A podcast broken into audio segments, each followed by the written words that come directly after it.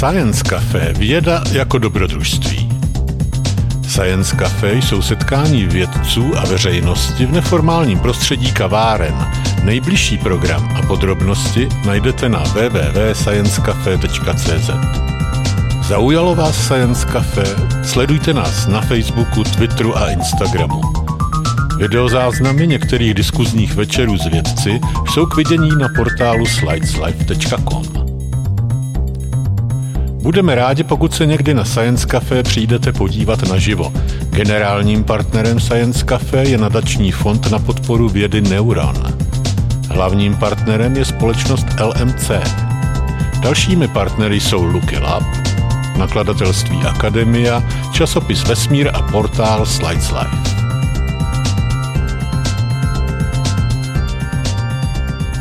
Problematikou trampingu se už zabývám už více než možná už 15 roků, teda odborně, jak jsem samozřejmě praktikující tramp, jak by se řeklo. A původně jsem se věnoval regionálnímu trampinku sběrem e, místních pramenů a pak e, jsem se zapojil do grantu, který vlastně e, je pod hlavičkou Ústavu českých dějin na Ukáčku a jeden z těch výstupů toho grantu, který teda nějakým způsobem ještě po písemní formě bude probíhat, je právě tady tahle ta kniha. Já na úvod, než začnu vlastně mluvit o trampinku, co to je, nebo co to je, to možná, jestli si tady vůbec odpovíme, ale eh, jeho kořeny a jeho, jeho počátky, a jeho rozmach. Než se k tomu dostaneme, tak bych se chtěl zmínit jenom o tom, jak se tramping bádá, jaký jsou vlastně úskalí, úskalí toho trampingu, studia trampingu, pokud ho teda bereme po té stránce. Tramping na rozdíl od jiných eh, jiných záležitostí, jiných subkultur eh, je věc, která není, že víte, že trampové jsou, nejsou organizovaný, není to, eh, není to nějaká instituce, to znamená, že po sobě nenechávají mnoho písemných pramenů. Říkám to také zjednodušeně. Ne, eh, na rozdíl od scoutingu, nevedou nějakou evidenci, nejsou zápisy ze schůzí a těch písemných pramenů je minimálně, protože trampové raději tráví svůj volný čas v přírodě, nikoli v sepisování nějakých věcí, takže eh, vlastně eh, ten písemný, ty písemní prameny jsou většinou nějaký ty osadní kroniky, které nejsou v zas takovým množství, jak by se dal očekávat, cancáky, zpěvníky, a pak samozřejmě to hlavní gro je, jsou při tom studiu ta orální historie, to znamená vzpomínky pamětníků. To je vlastně z toho, co hlavně čerpáme, čerpáme ty dějiny trampinku. A pak samozřejmě písemnosti, pokud se vrátím k těm písemnostím, eh, od, eh, při, při situací, kdy ten trampové se dostali do kontaktu se státní mocí, buď s nějaký interakci nebo s nějakým střetáváním. To znamená, když mluvíme o první republice, tak především vlastně nejenom o první republice, ale nějaké věci, kolem, které regulovaly ten tramping, to znamená eh, to znamená různý nařízení eh, státní zprávy a pak samozřejmě i záležitosti obecních samozpráv při koupi pozemku a jiných věcí. K tomu se případně ještě dostaneme. Takže e, skutečně to studium trampingu proto není tak tomu odborný svět nakloněný, protože se to velice složitě zkoumá. Takže takhle málo který vědec eh, rád vyjíždí do terénu a sbírá nějaký pamětníky. Ale my jsme spíš tady kvůli tomu, aby jsme si jak povídali o eh, zrodu trampinku a o tom vlastně rozmachu, především v té první republice, protože vlastně ta kniha se týká té první republiky a vlastně ten hlavní můj záměr je k první republice. Takže eh, je taková, že asi víte, jak, jakým způsobem se objevuje tramping, že občas to běží v médiích a samozřejmě Bob Hurikán představuje nějaký pohled na tramping, tak eh, je taková zažitá představa, že tramping eh, už se objevuje za eh, před první světovou válkou, že už ty první skupinky trampů se toulají už před první světovou válkou a že ten zrod toho trampinku je osada ztracená neděje, ale ten hlavní rozmach toho trampinku je až po první světové válce vlivem westernové literatury, vlivem touhy po dobrodružství, vlivem vlastně i e, té liberální společnosti prvního samostatného e, první republiky. Ta situace, když jsme se vlastně tím zabývali, je trošku složitější. Ano, e, pochopitelně lidi, kteří nějakým způsobem spali venku, že, pod, pod čirákem nebo prostě toulali se přírodou, tak samozřejmě tady tyhle skupiny se objevují už pochopitelně před první světovou válkou, což je pravda. Ale je otázka, jestli to byly skuteční trampové, protože jde o to, že láska k přírodě, láska samozřejmě k nějakému prožívání večeru při, nad věznatou oblohou je záležitost mnohem starší a pokud bychom teda měli bádat, kde je, jsou nějaký kořeny toho, že člověk má touhu opustit tu civilizaci a být někam e, do přírody, tak se nakonec můžeme dobrat někam do pravěku nebo do e, jiných, e, jiných starších, eh, starších eh, prostě etap. Takže jde o to, jestli prostě lidé, kteří před první světovou válkou se toulali, jestli to byly trampové, protože si musíme vlastně říct, co ten tramping ovlivnilo a do, eh, zda se skutečně tyto lidé označovali jako trampy. To je pro nás mnohem důležitější, protože Možná, že jste se dostali eh, do ruky nějakou regionální literaturu, anebo prostě v televizních pořadech. Často třeba ty šerifové, ty osad, vystupují s tím, že už jejich pra, prapředci někdy právě před tou první světovou válkou už se někdy třeba toulali, někde prostě spali venku. Ale skutečně je otázka, jestli to byly trampové, protože eh, skutečně ten, eh, to označení toho trampa, to, že se oni skutečně mýmali, je právě až záležitost až po vzniku první republiky. A souvisí to samozřejmě s tím, eh, že ty lidé, kteří začali jezdit, se stotožnili s určitými prvky toho trampinku a stotožnili se především s tím označením slovem Trump. To je pro ten tramping nejdůležitější, že se ten nositel Eh, toho, že jezdí někam ven, skutečně eh, považuje za trampa. To, je, eh, to jsme vlastně i v rámci toho studia vzali jako klíčovou věc pro identifikaci trampinku a pak se vlastně k tomu dostanu. Takže jde o to, že šlo o to, aby skutečně přijmuli to označení Trump a aby přijmuli ty prvky. To znamená, jde především teda o vliv té westernové romantiky, to znamená nástup těch westernových filmů, Eh, v rokapsové literatury, který se samozřejmě už objevuje před první světovou válkou, ale ten nárůst je skutečně až po té první světové válce. A to přijetí, ta identifikace je až po té první světové válce, ta snaha věc si do té přírody a prožít ten nefalšovaný westernový příběh. Ale především ta věc, eh, ta neorganizovanost, protože tramping, to je taková ta jedna z těch definic trampingu, je eh, prožívat ten víkendový život bez organizované, organizované svázanosti. Trampové, eh, vlastně ten vznik, zrod trampinku souvisí s tím, že se ty členové různých mládežnických organizací, skautů, v různých skautských organizacích nejenom skautů eh, cítili velice omezování tím, vlastně tou polovojenskou disciplínou v těchto organizacích a chtěli jezdit do té přírody prostě volně, trávit si ten svůj čas, jak uznali za vhodný a nebýt nikým eh, prostě omezování nějakými předpisy a jinými řády a chtěli si to prožít prostě eh, ten víkend podle svého tu lásku k přírodě, to westernové dobrodružství, prostě zažít si ten, ten pocit té svobody a té volnosti, právě což odráželo vlastně i z nich ty první republiky. Takže to je vlastně ten projev vlastně toho trampingu, kdy se dělí, začíná odlišovat od těch uh, organizací, těch mládežnických a turistických, a díky tomu vlastně získává i tu nálepku divocí skautové, že se vlastně liší od těch uh, klasických organizovaných skautů a že jsou to ty divocí skauti. A pak je to samozřejmě ta identifikace toho slova Trump. Asi jste se někdy setkali, eh, je to celkem rozšíření, s tím tvrzením, že Trumpové přijali svůj název podle, eh, na základě díla Jacka Londna Cesta, kde se to eh, v tom prvním českém vydání vlastně objevuje ještě ten původní termín Trump v roce 1922 a kde vlastně na základě toho, že ta, eh, že ta kniha je natolik oslovila, že přijali tuhle tu přezdívku na sebe a začali si říkat Trumpové. Ale v rámci toho studia jsme zjistili, že eh, to slovo Trump samozřejmě v té české literatuře se objevuje mnohem dříve, že se používá právě i v té konotaci k tomu Tulákovi, že používají i takový autoři jako Jindřich Šimon Bar a další. A že to bylo celý, eh, všeobecně známý a že vlastně i v té době, v tom roce, kdy vychází první vlastně to vydání knihy Jacka Londa, Cesta, tak v té době už vlastně vystupuje jistý Jan Včelák, zvaný Čmeli, který už vlastně v svém díle tábornictví eh, běžně hovoří o trampingu. To znamená, že v té době, kdy ten eh, Jack London vydá, jako kdy tady vydá, vychází ten jeho překlad, tak už ty trampové Eh, tohle to označení na sebe používali. Kdy ho přesně začali používat, my nevíme, ale vyplývá to skutečně, že to bylo v roce 22, takže prostě po té první světové válce se vznikem republiky na začátku těch 20.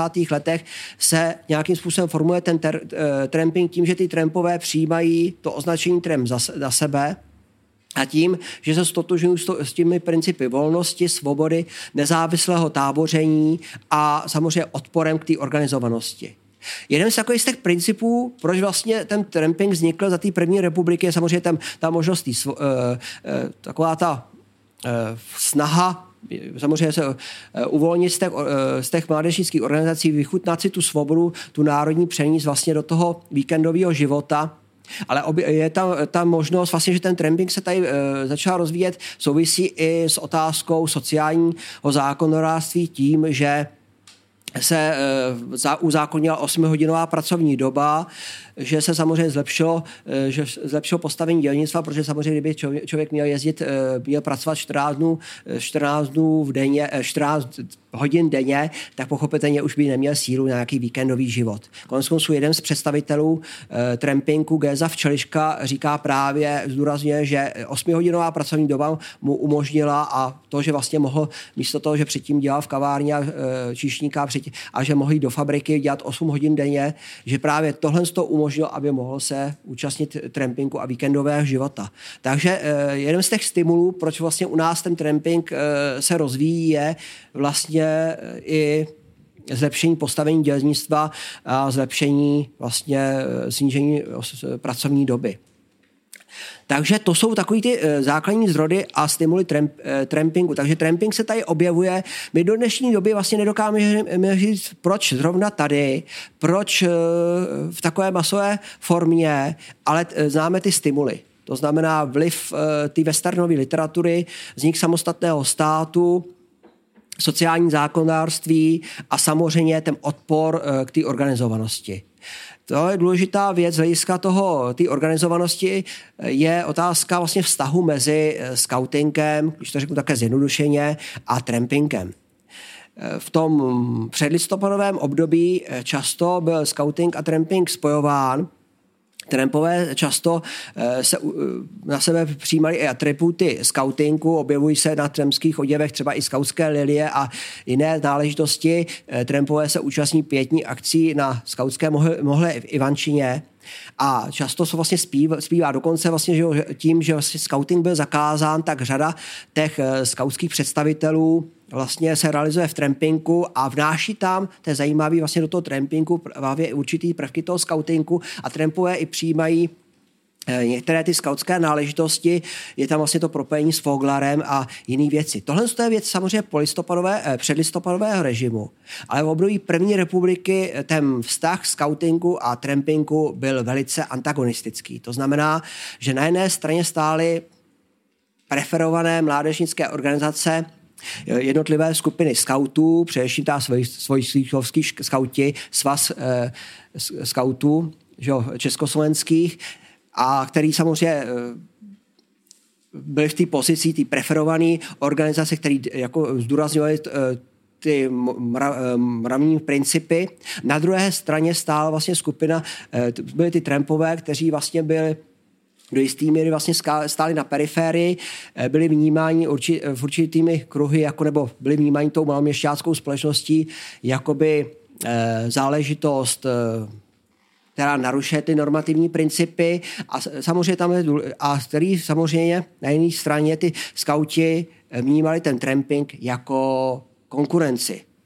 To je takový ten závažný pocit, že eh, závaz, závažný moment, kdy ty skauti brali eh, to, že by vlastně někdo jezdil do té přírody volně, že by prostě nevyznával nějaké principy eh, té nebo oné organizace, že by to byl, že je to vlastně pro tu mládež konkurenční prostředí, konkurenční názory a pro ty skauty to bylo velice nebezpečné.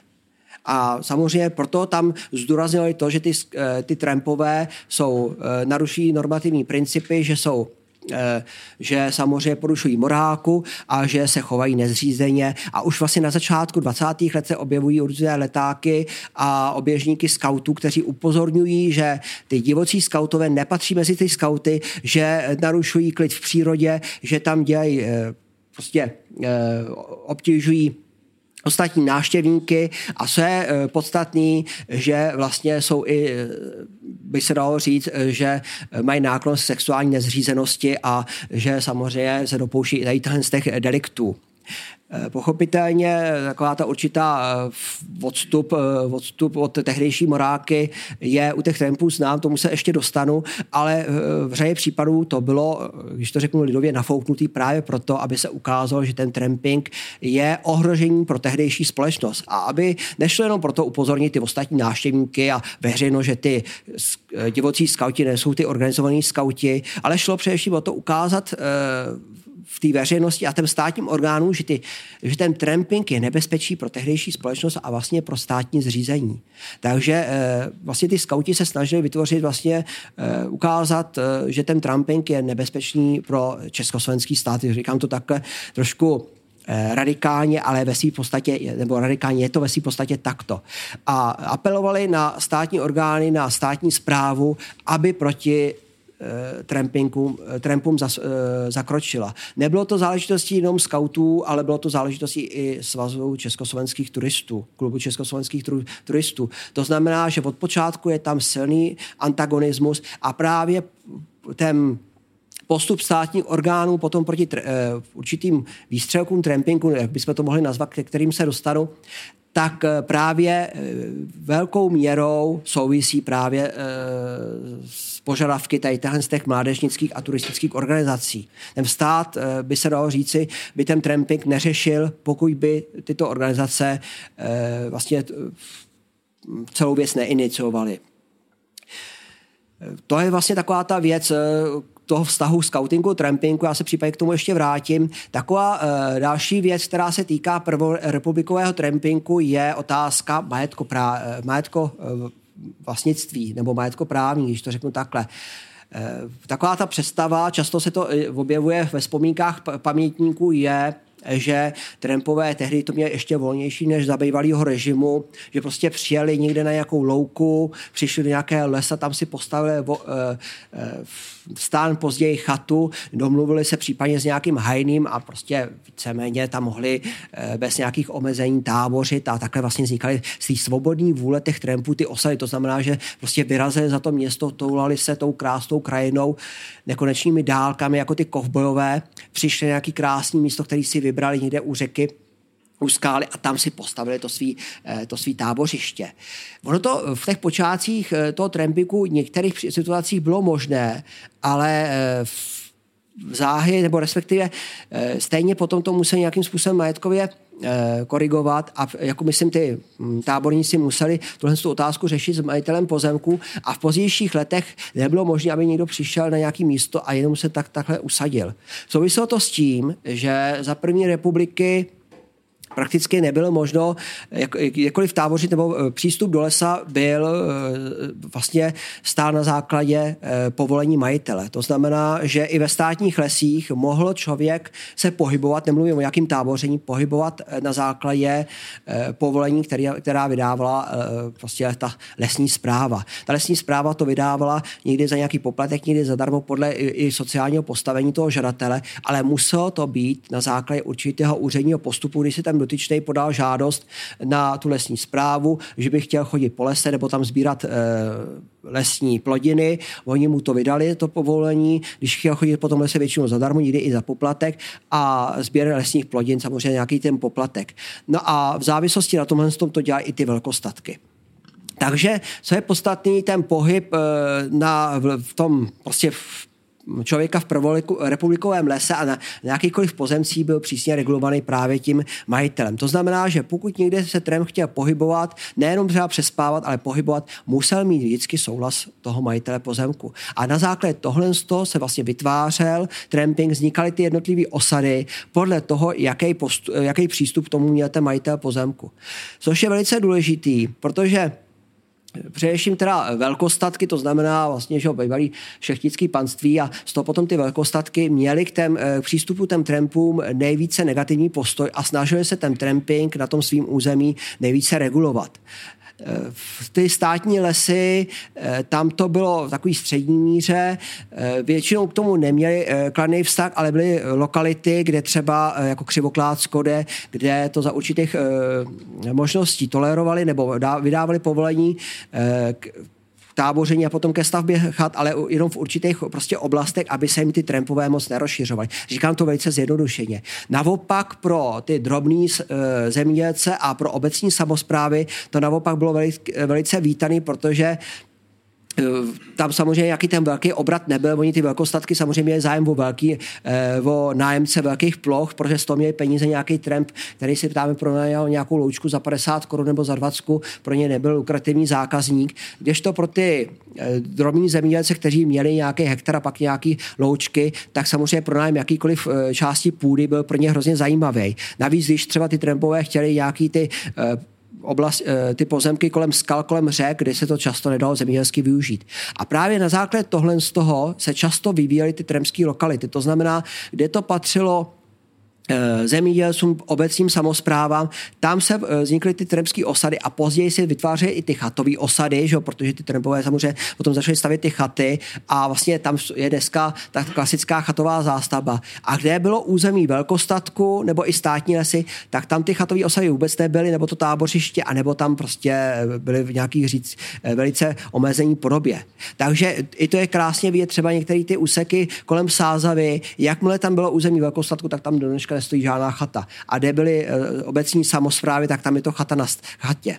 V tomhle je trošku zajímavý. Brdy, eh, Brdy, jo, když se podíváme na tu, teda eh, teď jsem se dotknul i té záležitosti, že vlastně ty trampové jezdili, jezdili na ty jednotlivé své lokality, především tam tokům řek, tam nejdřív měli ty tábořiště, pak samozřejmě tam vznikaly ty chaty a v tomhle toho vlastně trošku se vymykají ty brdy, kde vlastně to je jedna z těch nejstarších tremských lokalit, kde se teda vznikaly ty tábořiště, ale kde na rozdíl od těch eh, míst, jako vlastně podle Sázavy kolem Berounky, kde to přerostlo tu chatovou eh, vlastně rekreaci, tak ty brdy, vlastně ty brdský kempy, ty osady jsou pořád ve stejném stavu jako v těch 20. letech, kdy se tam začalo jezdit. A právě to souvisí s tím přístupem e, toho majitele velkostatku Colorado Mansfeldu, kteří teda na rozdíl třeba od jiných těch šlechticů nebo tehdy už vlastně šlechtický tituly nebyly, ale teď na rozdíl od těch velkostatků povolovali aby tam teda ty trampové mohli tábořit, ale nedovolili jim stavbu chat. A díky tomu vlastně Brdy dneska nejsou zastavění chatama, na rozdíl od, eh, od těch eh, řek, právě kvůli přístupu toho eh, vlastníka. Ale samozřejmě byla spousta velkostatků, který naprosto odmítali i táboření. Takže třeba takový moravský krás, do moravského krasu se za první republiky nejezdilo, protože ten majitel velkostatku to prostě odmítal. Jo? Tam často souvislo i tím, že třeba ten majitel velkostatku dával povolení podle toho, jestli se za něj někdo zaručil, nebo i ten státní lesy, že jestli třeba to byl uh, sociálně lépe situovaný náštěvník, kde by nehrozilo, že by tam došlo k porušení mravopočestnosti a nebo jiných věcí. Takže skutečně ten tramping hodně byl ovlivňovaný tím, těma majetkoprávníma vztahama. A to eh, je taková důležitá věc. Mluvil jsem o té sociální záležitosti. Tramping, já možná beru jenom takový ty určitý oblasti, úseky, pak se třeba k té diskuzi můžeme vrátit i dalším věcem. Tramping té první republice eh, samozřejmě zasáhnu i do toho společenského politického života. Určitě jste slyšeli o Kubátově eh, zákoně. Tramping tím, jak se rozšiřoval, tak samozřejmě eh, zaujal pozornost i politických stran a samozřejmě i ty Trumpové vnášely tu politiku do toho osadního života, takže se tady vlastně objevuje i ta interakce té politiky a trampingu a Dalo by se říct, že každá ta politická strana nějakým způsobem reagovala na tramping. Tehdejší nejsilnější politická strana, agrární strana, republikáni se k tomu trampingu stavila negativně, protože právě na něj chtěla postavit, že ten tramping je právě v souladu s těma mládežnickými organizacemi, že je nebezpečím pro, pro tu e, vlastně, vlastně pro tu společnost československou, vlastně i pro to československé zřízení. Na, naopak na druhé straně, že i ty státotvorní strany, to znamená sociální demokracie a socialisté, eh, ten Trumping se snažili samozřejmě jakým Trumpy oslovit a získat i pro své síle a snažili se vlastně ukázat, že ty Trumpové patří do té struktury ty první republiky. Na druhé straně vlastně komunističtí Trumpové naopak zdůraznili, že právě ten tramping je alternativou vůči té společnosti. A tady vlastně se dostáváme otázce takzvaného rudého trampingu, kdy vlastně jedinou součástí republikové trampinku je, vlastně jsou trampové, kteří se orientovali na komunistickou stranu a je to právě zajímavý právě v kontextu potom s, polistopad, eh, s předlistopadovým režimem, že komunistická strana byla nejsilnějším obhájkyním trampinku a komunisté měli v trampinku ten největší vliv. Říkám to takhle jakoby schematicky, eh, proč eh, tomu se případně ještě dostaneme, ale eh, komunisté nejvíce jakoby obhajovali tramping, vystupovali na podporu trampingu v parlamentě a právě že tam se snažili ukázat i ty komunističtí trampové a samozřejmě i ty komunističtí poslanci se snaží prezentovat tramping jako alternativu vůči té maloměšťácké společnosti. Že ty trampové jezdí do té přírody, aby vyjádřili ten odpor vůči tomu té maloměšťácké společnosti a že vlastně tramping je jeden z projevů třídního boje. Tím, že vlastně eh, jezdí za tou svobodou, za tím osadním životem, za tou volností, tím vlastně vyjadřují ten odstupu vůči tomu, nejenom k určitý společnosti, ale vůči té zřízení. A tím vlastně v tom v tom kamarádství vlastně dávají, vlastně dávají ten prvek vlastně toho boje vůči tomu, vůči tomu zřízení. Jo, takže vlastně tramping měl být jedním, jedním nástrojů třídního boje a jedním nástrojům vlastně i boje, boje proti tehdejší společnosti. A vlastně tím, že trampové jezdili na ty osady, děli, děli se, že, trampové se dělí eh, o o jídlo vaří všichni společně, takže je to vlastně i ten předobraz toho spotřebního komunismu. No a k tomu se vlastně dostáváme, že vlastně s tím sílícím e, prokomunistickým trampinkem se samozřejmě objevují i opačné názory u těch trampů, kteří sympatizovali opač, s ostatními stranami a tady je vlastně ten boj toho politického a nepolitického trampinku a boj vlastně té e, skupiny, která e, na jedné straně reprezentuje Melíšek, e, Géza Včelička, spisovatel a na druhé straně Bob Hurikán. Eh, to jméno Boba Hurikána jste asi slyšeli, je spojován s tou knihou Dějiny trampinku, která je vlastně brána jako by nejucelenější pokus o sepsání dějin prvorepublikové trampinku a má to taky samozřejmě historii určitou, proč zrovna ten Bob Hurikán je teďka dneska vnímán jako ten reprezentant, eh, který vlastně ukazuje ten pohled na ten eh, převláční tramping, ale ten Bob Hurikán právě vystupuje proti tomu, tomu prokomunistickému trampinku a vlastně vznikají z toho určité eh, vlastně ten boj, že na jedné straně ten Bob Hurikán se pak snaží ukázat, že ty komunisté ten tramping spolitizovali, že do toho vnesli tu, že ho vlastně svázali tou marxistickou ideologií a že vlastně narušili ty principy toho kamarádství tím, že do toho vnesli tu politiku. Takže na jedné straně vlastně ten komunistický tramping zdůrazňoval, že ty Naopak ten, ta marxistická ideologie nedílnou součástí trampingu, že zdůrazňuje to kamarádství, tu, tu soudruž, eh, to soudružství, eh, to vlastně, že eh, to, že Trumpové vlastně se dějí vo všechno, že to je vlastně ten předobraz i toho komunismu. Na druhé straně vlastně ty, ne, ty protikomunističní Trumpové zdůrazňovali, že právě tohle to všechno narušuje ten princip toho trampingu, že ten tramping vznikl k lásce westernu, k lásce eh, vlastně k té svobodě, k tomu kamarádství a že ta politika v tom nemá co dělat. Eh, takže se to často označuje jako boj politických a nepolitických trampů. Ono je to složitější, protože ty nepolitičtí trampové samozřejmě taky byli politicky angažovaní a taky samozřejmě se vyjadřovali eh, v politickým záležitostem a právě ten Bob Hurikán eh, inklinoval, měl v takový ty fašizující tendence, právě jeho dílech se objevují útoky proti židům, ta kritika demokracie, ta jeho kritika vychází vysloveně z těch fašistických tendencí, takže tam je samozřejmě ten příklon zase na tu eh, krajní pravici, ale právě tím, že oni nevnášeli, jako, nesnažili se ten tramping eh, svázat jakoukoliv ideologií, tak to nepůsobilo tak jednoznačně jako u toho prokomunistického trampingu. Právě to je taková zajímavá věc, o to samozřejmě souvisí s tou hospodářskou krizí, kdy ta společnost se radikalizuje a ta společnost jde buď na levici, na pravici tím, jak eh, je ta deziluze toho předmíchovského státu právě z té hospodářské krize, tak tohle všechno se objevuje právě i v tom trampinku, kdy prostě to jde na tu eh, krajní levici a na tu krajní pravici a právě i tohle to pak dává možnost vlastně těm nepřátel, když to řeknu, použiju ten termín nepřátelů trampinku, nebo těm, který samozřejmě eh, se vůči tomu trampinku vyhraňovali, právě eh, aby mohli ukázat, že ten tramping je nebezpečí pro eh, pro tu československou společnost a pro ten československý stát. A právě i z tohle z toho důvodu potom vlastně i ty státní orgány nějakým způsobem reagují na ten sílící tramping a dochází dochází k tomu vydání takzvaného Kubátova e, zákona, respektive určitým vlastně vytvoření diskuze o tom, jestli ten tramping je nebezpečný pro tu společnost nebo není. Ten Kubátův zákon, patrně jste ho slyšeli vlastně ve své podstatě, e, obsahem toho kubát, takzvaného Kubátova zákona je, že zákaz společného táboření nesezdaných mužů a žen, když to řeknu zjednodušeně, a nošení určitých, určité výstroje. A často je vnímán jako snaha o potlačení trampinku. Ale je to trošku složitější. Ten vlastní Kubátův zákon právě nezešel na základě toho, že by chtěl nějakým způsobem ten tramping potlačovat primárně, ale vzešel právě z té diskuze a právě, že když ten, tramping, eh, ten Kubátův zákon byl vyhlášen, tak právě ty komunističtí a dekomunističtí trampové se obvinovali, kdo to způsobil. Že ty státní orgány to vydali buď na základě, že měli strach z komunismu, anebo na základě, že měli strach z fašismu. Ale to bylo trošku složitější. Eh, ten Kubátův zákon byl primárně vyhlášen na základě určitého jednání, o, eh, vlastně jednání tý, eh, těch státních orgánů, kteří primárně reagovali právě na ty mládežnické a turistické organizace. A právě i, že když prostě ty turistické a mládežnické organizace kritizovaly vlastně ty zlořády nebo prostě ty excesy těch trampů, tak ty státní orgány si vyžádali od těch jednotlivých četnických eh, stanic a od těch třeba okresních úřadů si vyžádali pohledy na, a i od obcí, jak eh, se tam ty trampové chovají.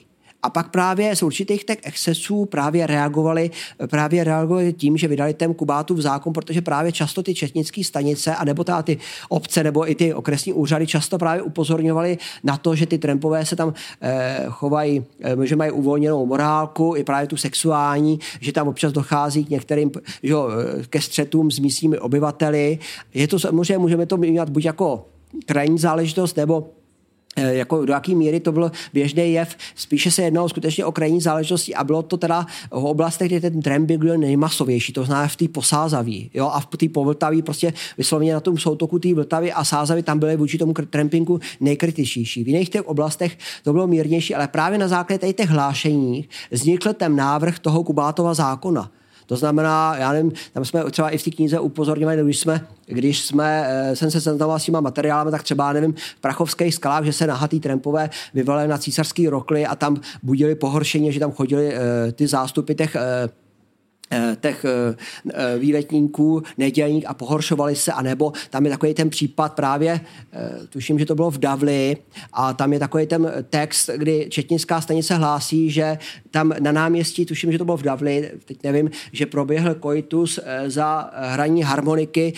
za během prostě poledne, nebo jak také to tam bylo řečeno. To znamená, že na základě tohle z těch eh, hlášení pak vznikl ten Kubátův zákon. Takže ten Kubátův zákon vznikl z běžného vlastně procesního řízení, kdy vlastně ty, stát, eh, ty nižší složky tý, toho státu vlastně eh, podávaly informace tomu vyššímu, ten vyšším složkám a na základě toho potom samozřejmě vznikl ten Kubátův zákon, který reagoval na určitý prvky tom trampinku a právě neustále zdůraznila, že nejde o vlastní potlačení toho trampinku, ale že jde pouze o zamezení těch výstřelků. Přesto právě, protože ten Kubátův zákon byl vyhlášený v době e, diskuze, té celospolečenské diskuze o tom, jestli ten tramping škodí nebo neškodí, jestli je nebezpečný pro ten stát nebo není, tak ty trampové právě ten Kubátův zákon vnímali jako první krok k likvidaci trampingu a první krok k tomu prostě že skutečně bude zakázáno táboření a všeho možného. Ačkoliv vlastně byly dávány interpelace před tím vydáním toho Kubátova zákonu skupina Eh, socialistických eh, poslanců právě dala, dala eh, vlastně interpelaci nebo dotaz, jestli dojde k plošnému zakázání táboření a doká, plošnému zakázání trampingu, tak bylo jim ujištěno, že ne, že nic takového se nechystá, tak přesto, když ten Kubátův zákon byl vyhlášen, tak přesto uh, to uh, samozřejmě vyvolalo obrovský, obrovskou nevoli u těch tempů a obrovský samozřejmě aktivity, právě protože měli strach, že ten tramping to potlačí. A vlastně v tom boji, že vzniklo, vlastně eh, se ten tramping snažil co nejlíp se organizoval, vznikly vlastně organizace vlastně v reakci na tu celospolečenskou diskuzi, kdy ty levicoví trampové vytvořili Tremský obranný výbor a ty pravicoví trampové vytvořili Unii tremských osad a kdy vlastně se snažili bránit ten tramping vnějšku vůči tomu netremskému prostředí, vůči tomu potom Kubátovu zákonu, ale současně se snažili strhnout ty trampy na svoji stranu a bojovali mezi sebou ta Unie tremských osad a tremský obraný výbory. A právě v tom boji většina těch tremských osad se přiklonila na tu stranu těch komunistů. To znamená, nejenom z tohohle z toho hlediska, a potom samozřejmě i, i z toho orálního výzkumu a prostě těch reakcí těch jednotlivých osad, takže i ty osady, kde se ta politika neřešila, tak právě v té vyhrocení situace počátku těch 30. let se většina těch tempů e, přiklonila právě na tu stranu těch tremských obra, e, toho tremských obraných výborů.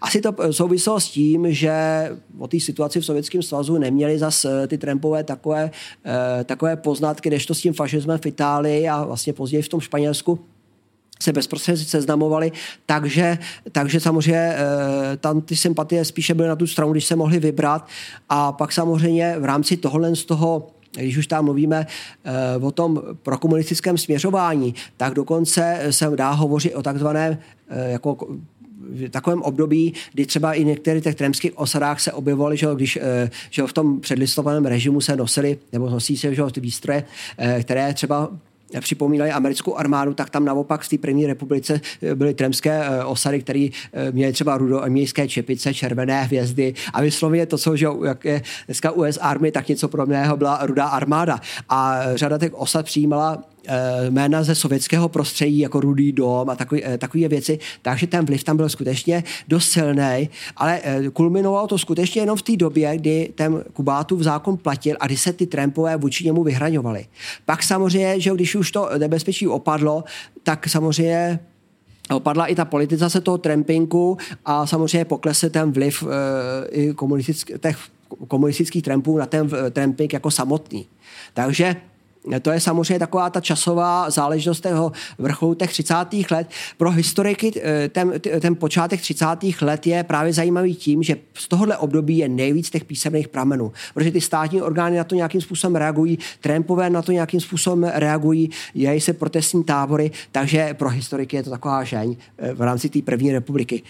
Už jsem asi trošku přetáhnul, takže já jsem řekl spíš takový různý oblasti a bude možná lepší, když, eh, protože nechci vás zahlcovat faktama a třeba jsem na některé věci uh, zapomněl, takže já bych spíš teďka nechal uh, prostor pro diskuzi, třeba i s některýma věcmi se mnou nebudete souhlasit a můžeme si prostě o tom eh, popovídat a můžete vnést nějaké připomínky, dotazy a můžeme, nebo i nějaké jiné témata, vlastně, které se týkají toho převálečného trampingu, na co jsem zapomněl a můžeme se k tomu vrátit. Takže to je tak asi takový ten vstup, jak by se dalo říct. A teď povídejte vy.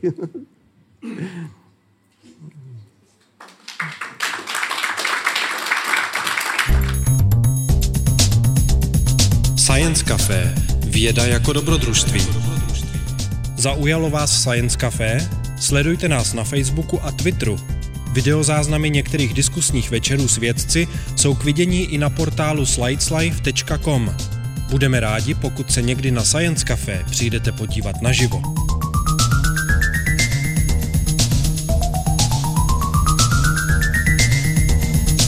Generálním partnerem Science Café je nadační fond Neuron na podporu vědy. Dalšími partnery jsou nakladatelství Akademia, Lucky Lab, portál Slides Life a časopis Vesmír.